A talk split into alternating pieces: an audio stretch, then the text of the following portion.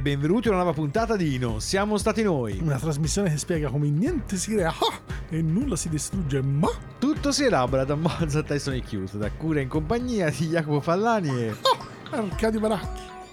solo chi ha un villaggio nella memoria può avere un'esperienza cosmopolita. Devi dire Ernesto De Martino. Ernesto De Martino. Perché non cantate? È per un'occasione come questa che abbiamo imparato a cantare. Mizushima, suonaci l'arpa.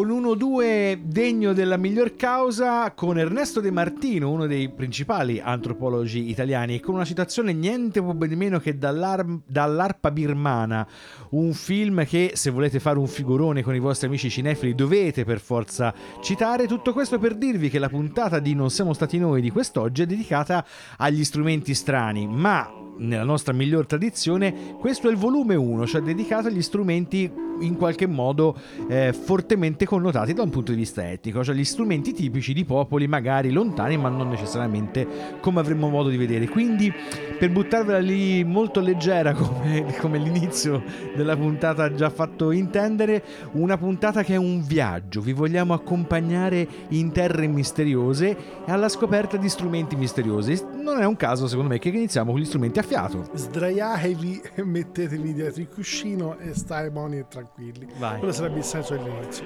E partiamo con lo shakuhachi, strumento giapponese, il flauto giapponese. Ha una caratteristica che spesso e volentieri hanno gli strumenti a fiato, i flauti, cioè è fatto in taglie diverse anche perché lo strumento in sé ha un'estensione abbastanza limitata, è fatto con pochissimi fori, 5 fori, 4 da una parte sopra e uno sotto, sembra un flauto dolce per capirsi, ma realtà il suono è molto più diremo da foresta, poco, molto bosco e poca riviera per capirsi.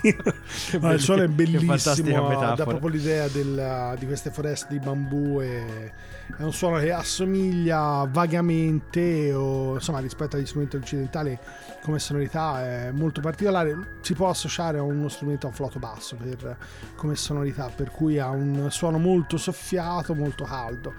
È uno strumento che sembra insomma si sia sviluppato in particolare nel periodo Edo che è quello che va dal 1600 alla fine dell'Ottocento ed è in realtà non è originale giapponese anche se noi lo associamo ormai solo al Giappone ma è di derivazione cinese. Come il ramen, uguale. Esatto, la stessa, ma infatti loro la zuppette e roba di questo tipo, quasi tutte di origine cinese. Esatto. Vi facciamo sentire un estratto da quello che è un disco, ovviamente una raccolta di, di- di brani dello shakuhachi, che vi dà subito l'idea di questa atmosfera dello strumento e vi diciamo qualcosa di più nel, nel dettaglio inerente a questo particolare strumento giapponese.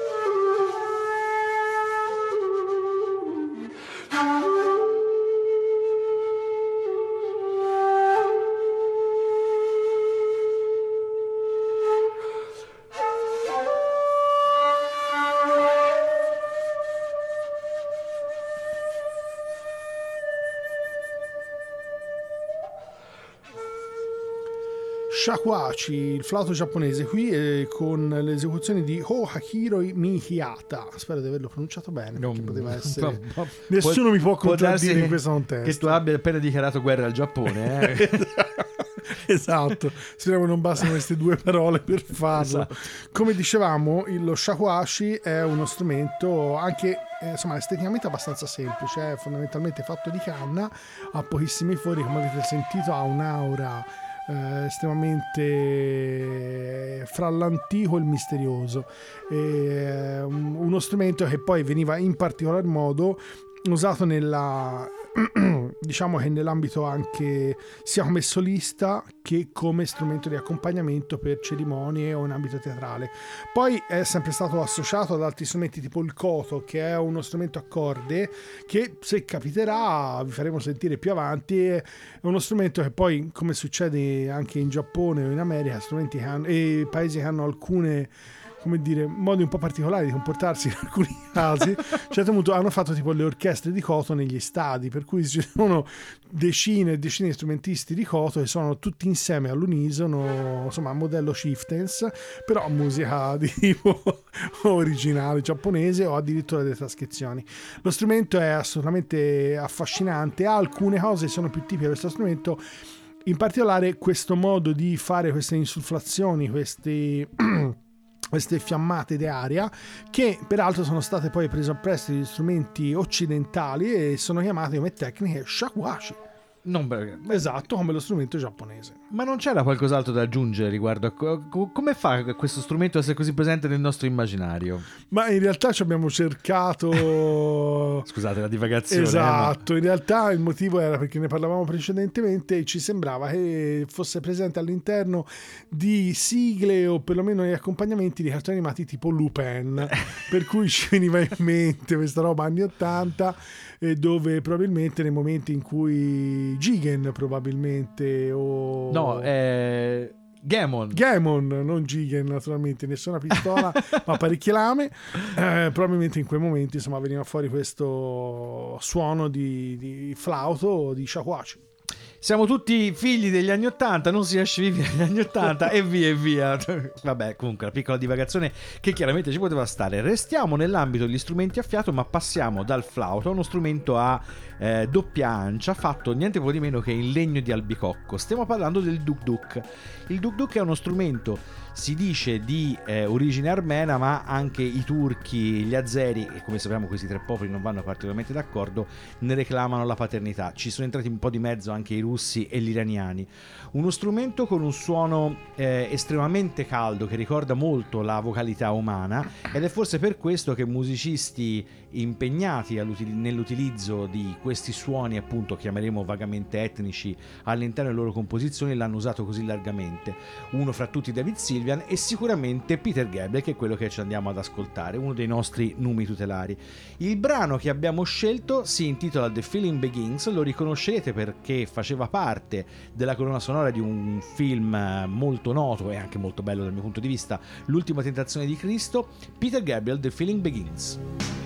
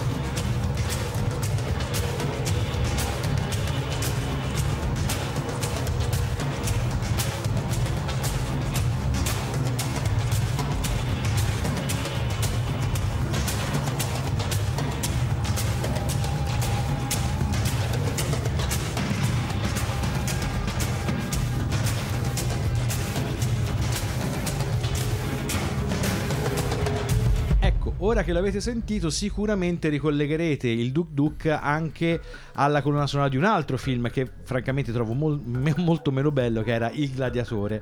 È un- uno strumento appunto eh, che sembra fosse utilizzato anche dai pastori mentre durante la transumanza spostavano gli animali, gli armenti e quant'altro. Però chissà quale in realtà fosse l'origine veramente di questo strumento. Io posso citare un aneddoto di un amico che sassofonista che preso dall'entusiasmo di questo strumento ad ancia che gli, piace, gli pareva così bello se l'era comprato fatto arrivare da internet per poi scoprire che era uno strumento quasi insuonabile non era così semplice da suonarlo e ci è rimasto molto male credo che sia ancora nella custodia. Comunque uno strumento che a me piace particolarmente abbiamo scelto appunto Peter Gabriel abbiamo scelto The Feeling Begins ma eh, andatevi ad ascoltare anche le collaborazioni per esempio eh, di David Sylvian con eh, Albert Atayan per esempio un altro um, un altro grande suonatore di Duk Duk. Lasciamo gli strumenti eh, a fiato tipici appunto del, dell'Oriente più o meno profondo per muoverci verso strumenti molto più vicini forse alla nostra sensibilità quasi. Ma in questo caso parliamo di uno strumento cinese che è l'Erhu che probabilmente da un punto di vista di ascolto avete sentito, io un amico mi ha mandato un video che peraltro farei sentire se capita l'occasione in questa trasmissione dove ci sono due persone di una certa età che si esibiscono nella strada uno e due suona questa Ercu. E fa dei rumori incredibili perché questo mentre suona l'Ercu praticamente va contemporaneamente con la voce fa praticamente una sorta di, di struttura omoritmica omofonica però è, non si sa insomma se definirlo stonato perché in realtà non è proprio il termine giusto. C'è una certa violenza e la voce che usa è di gola c'è un, c'è un impegno fortissimo. Comunque l'Ercu è una sorta di violino cinese per capirsi e questo strumento è mm, di struttura esagonale o ottagonale e la parte praticamente di chiusura della parte di cassa viene fatta con la pelle di serpente che generalmente dovrebbe essere se non mi sbaglio di pitone. Sì di pitone.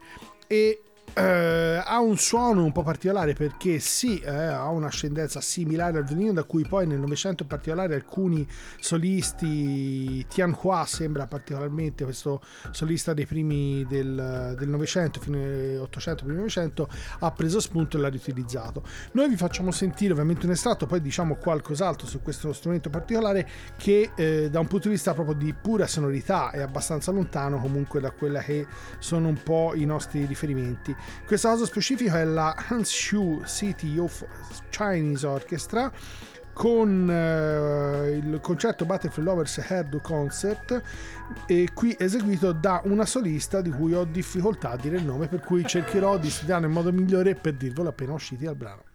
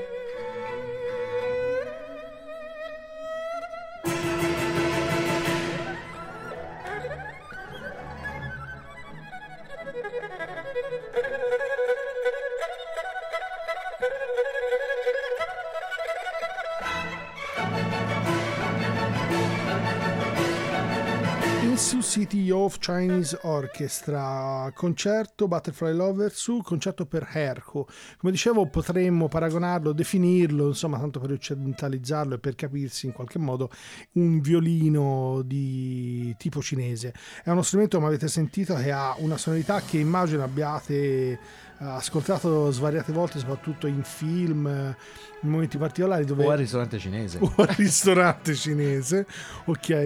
E eh, naturalmente poi quello che è il riferimento sonoro, insomma c'è questa pentatonica eh, presente estremamente, una serie praticamente di cinque suoni che hanno una distanza limitata e insomma la, la, l'avete sentita tantissime volte sia nella musica cinese ma in realtà poi come ascendenze e come utilizzi ce l'ha nella musica irlandese nella musica popolare americana insomma viene ritrovata come tipologia tecnica in moltissime parti. Usata in una forma come dire abbastanza eh, libera eh, senza come dire ritorni melodici fissi è fortemente cinese come come ascendenza come sonorità. Il suono è ovviamente estremamente sottile, lunghissimo, si sente insomma che corre in maniera eccezionale. La cassa armonica vi potete immaginare in realtà è molto piccola, ha due corde e sono praticamente intonate a una quinta una dall'altra, per cui insomma le possibilità lì per lì espressive dello strumento sembrano assolutamente limitate. Invece anche da un punto di vista tecnico e di volume, nonostante le dimensioni contenute, ha un'importanza notevole. Immaginate insomma che il brano abbiamo ascoltato è con un'intera orchestra eh, che è dietro dietro la strumentista principale. Eh, restiamo sugli strumenti a corda e parliamo di uno strumento che poi è diventato tanti strumenti diversi e che viene appunto eh, un po' come il duduk sempre dall'Oriente, dalla, dal bacino diciamo del, mm, dal bacino arabo soprattutto. Si parla del laud che in Europa diventa liuto, che torna l'oud in, uh, nei paesi addirittura caraibici ed è sostanzialmente sempre lo stesso strumento. È il nonno fondamentalmente della chitarra acustica così come la conosciamo oggi, però in, in antichità si trattava sostanzialmente eh, di strumenti a corda doppia che ne aumentavano chiaramente il volume con un manico più corto e più largo rispetto a quello che siamo abituati a vedere oggi. Eh, il liuto più o meno ce l'avete presente, diciamo, nell'immaginario più o meno la classica chitarrona, diciamo, con il corpo a goccia e la paletta con i pioli eh, rovesciati quasi a 90 gradi. Ecco, la sua versione leggermente più eh, moderna, ma neanche poi tanto, e sicuramente più piccola, diventa in paesi come appunto eh, Cuba il laud o nella sua versione ancora più semplificata il tres. E chiaramente quando sentite parlare di Cuba quando sentite parlare di tres quando sentite parlare di strumenti a corda non può non venirmi in mente il buon vecchio Buona Vista Social Club. Quello che ci andiamo a ascoltare appunto è forse il classico brano il più classico tra i brani di Buona Vista Social Club Chan Chan. E giusto per ricordarvi che il tema per così dire principale del, di questo brano è esposto proprio dal laud e dal tres contemporaneo contemporaneamente. Ce l'andiamo a ascoltare. Cian Cian, buena vista Social Club. De Alto Cedro voy para Marcané, llego a Puerto voy para Mayarín.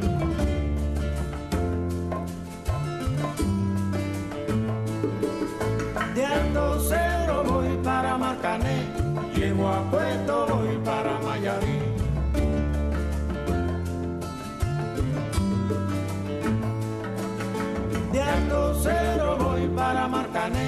llego a Puerto, voy para Mayarí.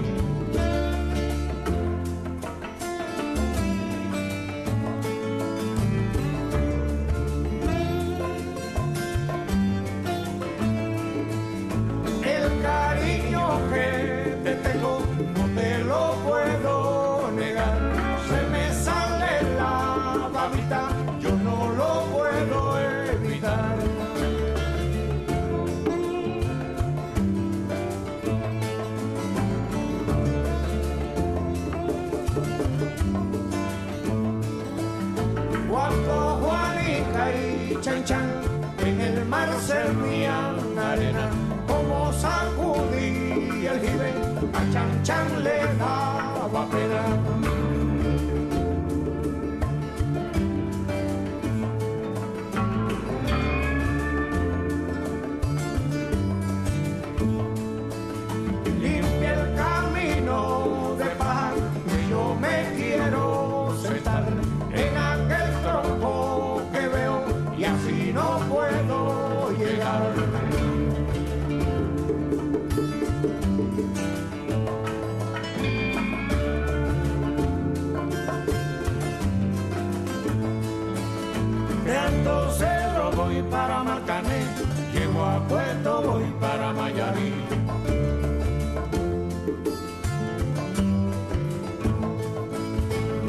Alto Cero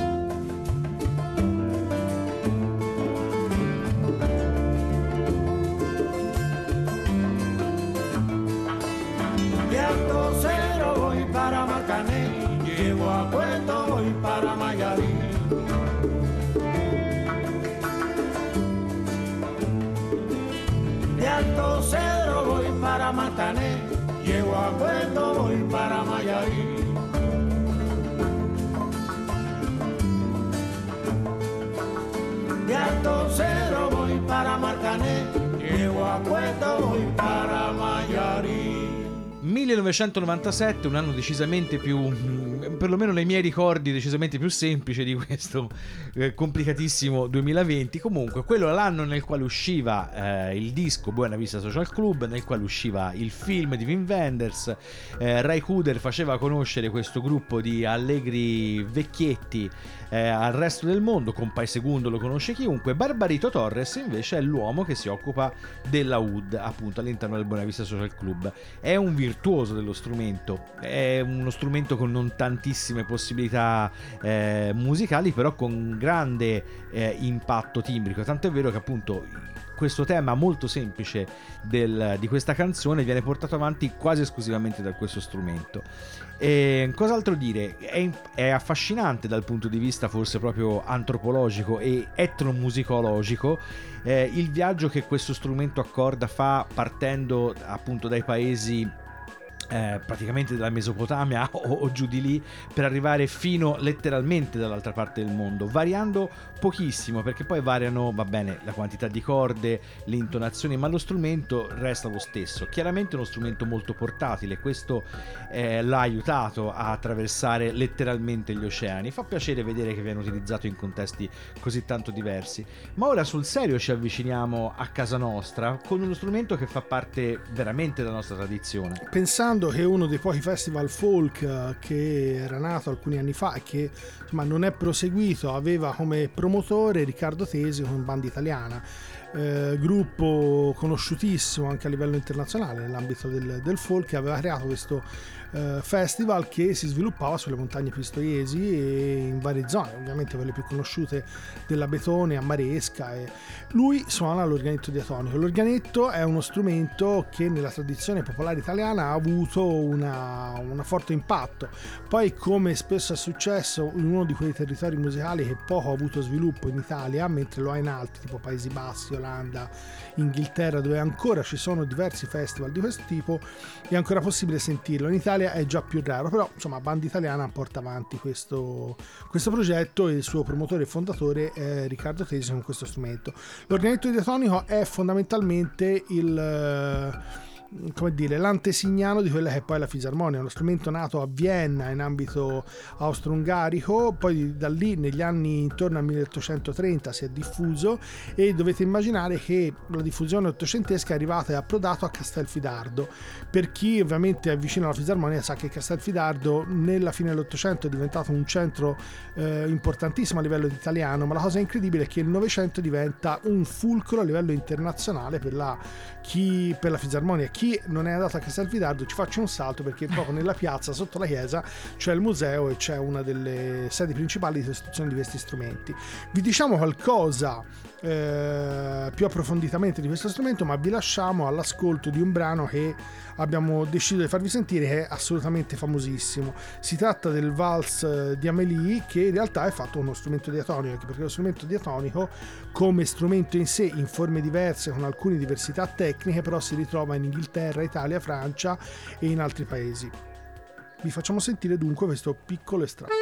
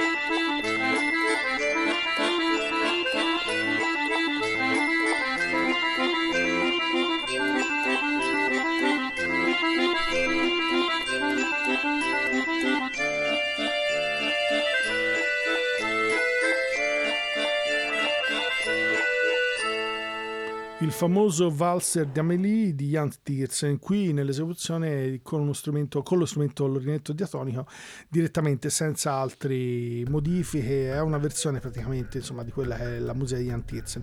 Come dicevamo lo strumento in sé per sé è una fisarmonica però di dimensioni inferiori, ha praticamente una tastiera a destra una a sinistra, sono quasi tutti bottoni, spesso se li vedete di madreperla, è un bitonico per cui fa un suono con lo stesso tasto quando comprimete la fisarmonica e ne fa un altro quando le aprite e ha praticamente una possibilità di accompagnamento sul lato sinistro per cui ci sono dei tasti che però fanno una serie di suoni e possono arrivare a 2, 3 fino a 5 file di tasti. Mentre il lato destro generalmente ha due scale per quello chiamato diatonico cioè può emettere una serie di suoni che in generale sono 7 un po' come per capirsi la scala di Do. Per cui ha la possibilità di fare o la scala di Sol e la scala di Re che praticamente è uno dei più famosi.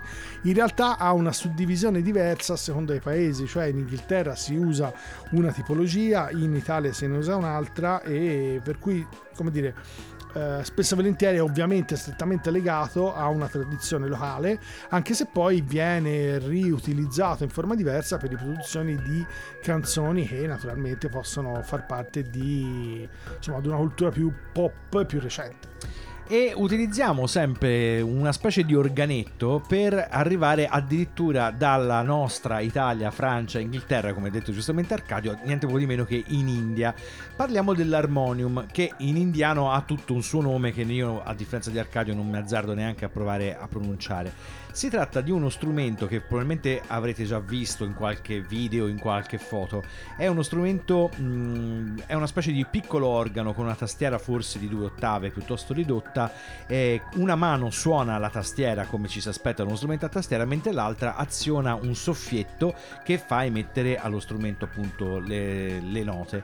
Questo strumento è molto utilizzato nell'ambito della musica indiana e soprattutto nell'ambito della musica che si riferisce ai riti sufi, quindi è legata a quelle esecuzioni musicali lunghissime che durano delle ore e che servono in qualche modo nell'ambito della, uh, della mistica sufi a trascendere, come si suol dire, a entrare in uno stato appunto di, di trance.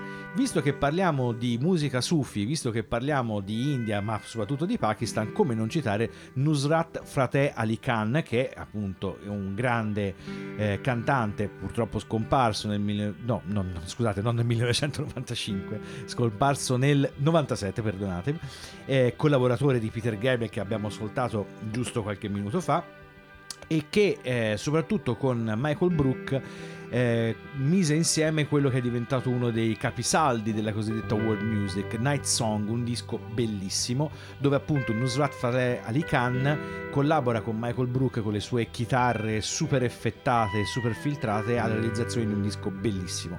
Quello che ci andiamo ad ascoltare è The Longing, sentiremo appunto la voce di Nusrat Fateh Ali Khan accompagnata dal, dall'armonium in quello che tecnicamente è un unisono, fanno la stessa nota, è un'altra delle caratteristiche tipiche dell'utilizzo dell'armonium in questi contesti musicali. Nusrat Fateh Ali Khan, Michael Brook.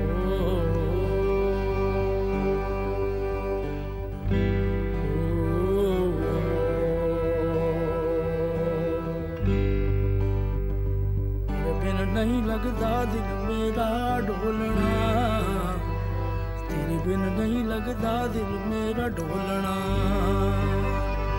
ਤੇਰੇ ਬਿਨ ਨਹੀਂ ਲੱਗਦਾ ਦਿਲ ਮੇਰਾ ਢੋਲਣਾ ਤੇਰੇ ਬਿਨ ਨਹੀਂ ਲੱਗਦਾ ਦਿਲ ਮੇਰਾ ਢੋਲਣਾ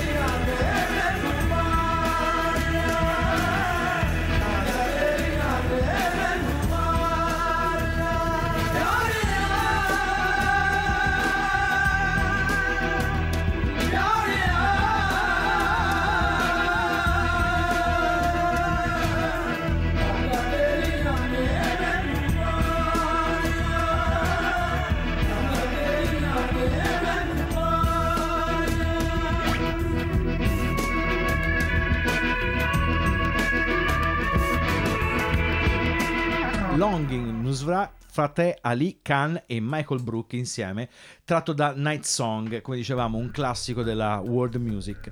L- questo organetto che sentiamo in sottofondo non è l'organetto diatonico di cui ci parlava Arcadio, ma è appunto l'armonium indiano. Eh, Nusrat Fateh Ali Khan qui viene accompagnato all'unisono, le, l'organetto diciamo e la voce eseguono le stesse note e questo è un utilizzo appunto tipico dell'armonium indiano. In realtà il fratello di Nusrat Fateh Ali Khan, Farrukh Fateh Ali Khan, è un virtuoso dello strumento e è talmente virtuoso che sono leggendari i suoi assoli eh, nella musica quali, che poi sarebbe appunto la musica tradizionale della liturgia sufi, i gruppi suonano per delle ore dei brani interminabili e molto spesso questi brani sono intercalati dagli assoli tipici di questo strumento che eh, per noi fa India tanto quanto il sitar. Perché non abbiamo scelto il sitar? Eh, c'è tutto un dibattito dietro di etnomusicologia molto, molto ponderoso. Perché dovrebbe essere insomma uno strumento della tradizione classica indiana. C'è la cui... tradizione classica indiana. eh? Esatto, non di natura popolare. Chiudiamo con un aneddoto, sappiate che l'armonium era invitato a trasmetterlo in radio, nella radio nazionale indiana dal 40 al 71 per tutta una serie di motivi che ci servirebbe un'altra puntata per metterli insieme. Ma giustamente, visto che siamo agli strumenti diciamo strani e al loro impiego etnico, eh, andiamo proprio a trovare, come dire, a incontrare la natura. Vi facciamo sentire quello che è uno degli strumenti giapponesi più conosciuti, lo shamisen. Eh, l'idea iniziale era quella nato perché anche questo strumento eh, a differenza insomma, del, primi- del, precedente Ercu di cui parlavo, eh, viene costruito con una serie di corde, ma soprattutto la cassa viene chiusa con della pelle di serpente. Ah, fa serpente. Esatto, ma nella versione giapponese c'è altre due versioni, con la pelle di cane o la pelle di gatto. Questa mm. è l'altra utilizzazione. Peraltro nella versione della pelle di gatto diventa Questo uno per animali, eh, per esatto, non aveva motivazioni di natura alimentare. Mm. Comunque si è sviluppato, o meglio, si è inserito derivato sempre dall'ambito cinese, arrivato in Giappone eh, sembra attraverso l'isola di Okinawa, quella insomma famosa per le donne anziane cacciatrici di serpenti per capirsi e da lì si ritorna probabilmente all'utilizzo della pelle serpente, poi dopodiché si è inserito nell'ambito della tradizione giapponese e in particolar modo fra il IV e il V secolo e è stato in, eh, usato moltissimo sia come accompagnamento sia come accompagnamento di ambito teatrale. Vi diciamo qualcosa dopo, dopo avervelo fatto sentire anche perché ci sono una serie di variabili possibili e ce ne sono diverse, almeno anche tecniche sullo strumento, curiose da descrivere. Ve lo facciamo sentire con un gruppo moderno in realtà che però si chiama Yoshida Brothers e sono entrambi lo shamisen.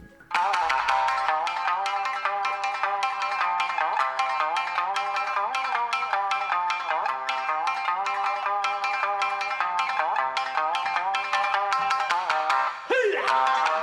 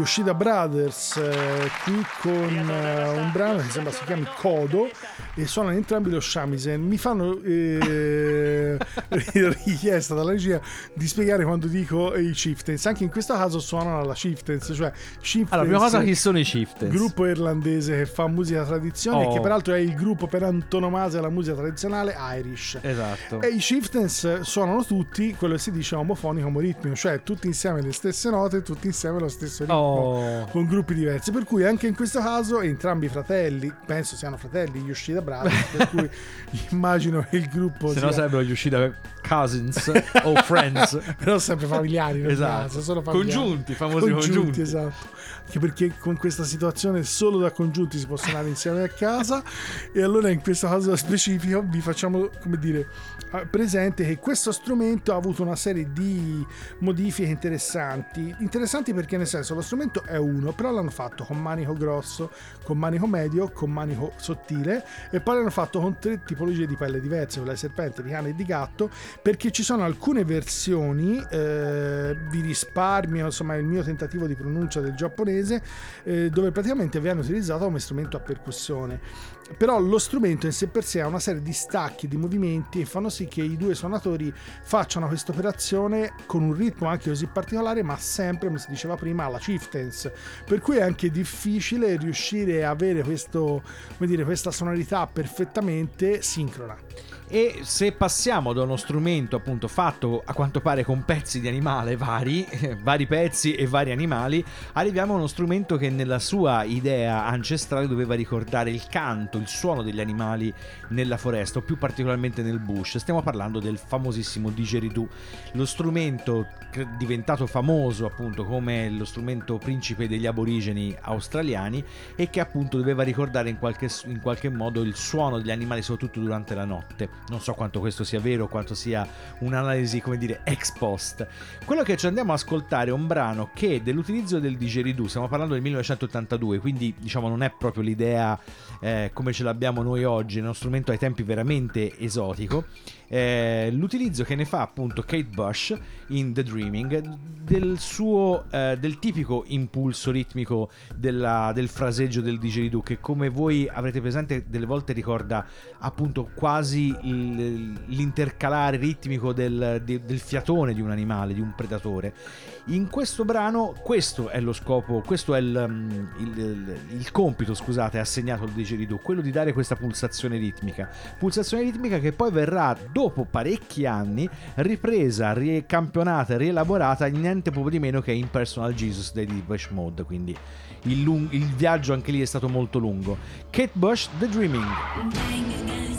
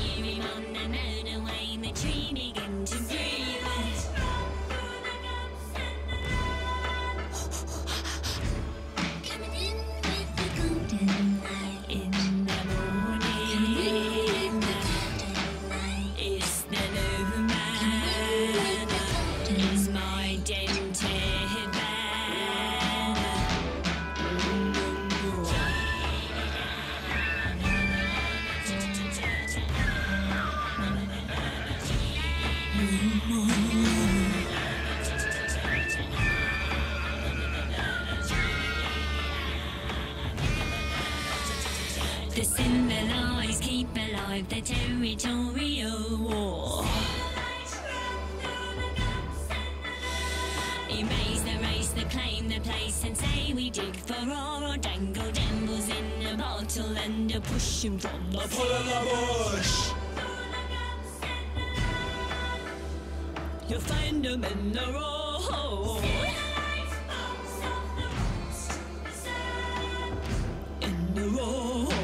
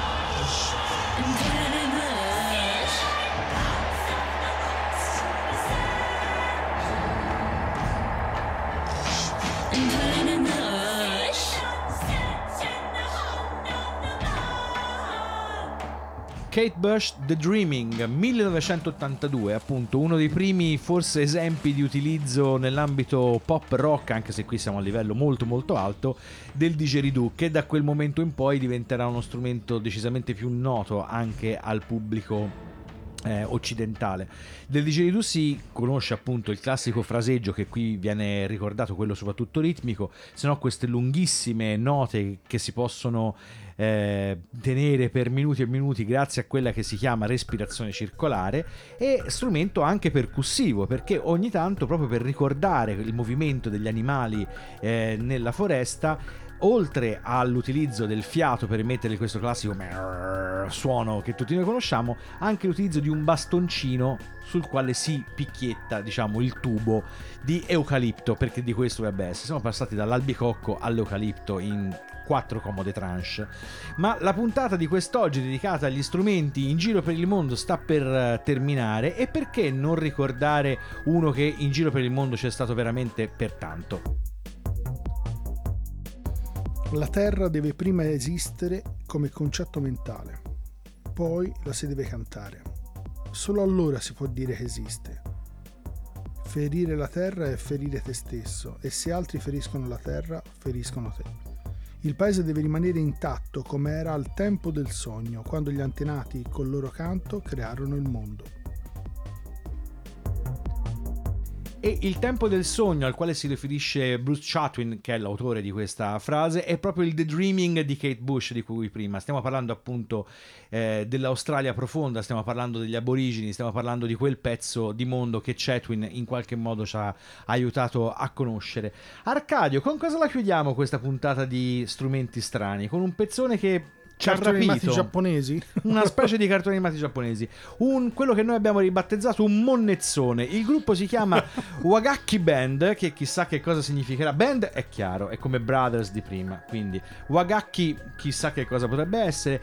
Un utilizzo, diciamo Baracchi così- in giapponese? Baracchi potrebbe Wagaki. Wagaki.